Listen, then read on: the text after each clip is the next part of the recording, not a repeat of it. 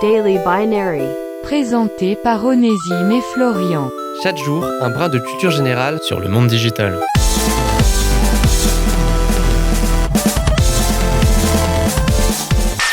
Avez-vous déjà entendu parler de David Gale et de Lloyd Chapley? Ça tombe bien, nous non plus. L'occasion donc de revenir sur l'histoire de ces deux informaticiens qui ont changé à jamais la phase d'admission dans les écoles post-bac. D'ailleurs, l'un d'eux, Lloyd Chapley, a obtenu le prix Nobel d'économie en 2012 pour ses travaux sur l'ajustement entre l'offre et la demande.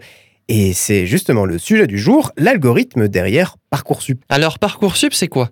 Pour ceux qui ont eu leur bac il y a bien quelques années ou qui sont sortis des études depuis un bon moment déjà, on va vous faire une brève présentation.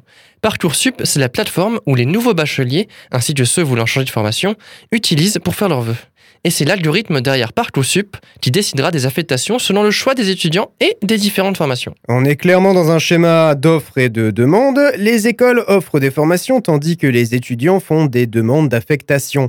Et c'est là que le petit programme dit des mariages stables rentre en compte. Il demande aux deux groupes de classer leurs préférences avant de définir la meilleure disposition possible pour satisfaire tout le monde. Tous les élèves sont donc affectés à une formation qui essaie de correspondre au mieux à la fois aux préférences des candidats et des formations.